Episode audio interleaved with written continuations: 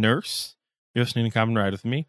And uh, this is episode eight of our thirty-one Days of Halloween, where we're looking at um thirty-one different pieces of media throughout the month in uh, short little episodes. And our eighth recommendation is going to be uh, in kind of like a reference how we started on the first day with uh, Halloween, with kind of the natural next step.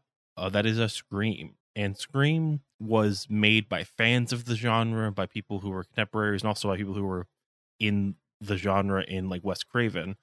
And it's kind of like responding to how Halloween became this big template for like so many movies and just like a wider genre that hadn't seen that same kind of success. And just breaking it down, having some meta fun with it. There's like that during um the start of a school year. It's set in high school. It's got this um cool just way everything that should happen in a slasher horror movie at high school happens.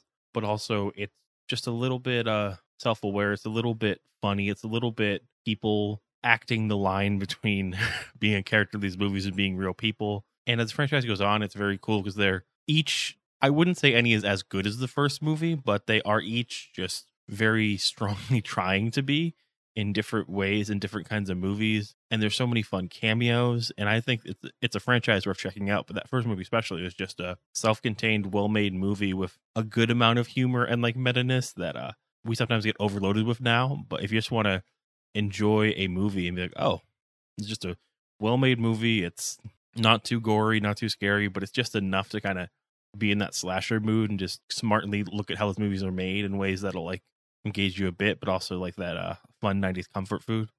Uh try out Scream. It's a great movie.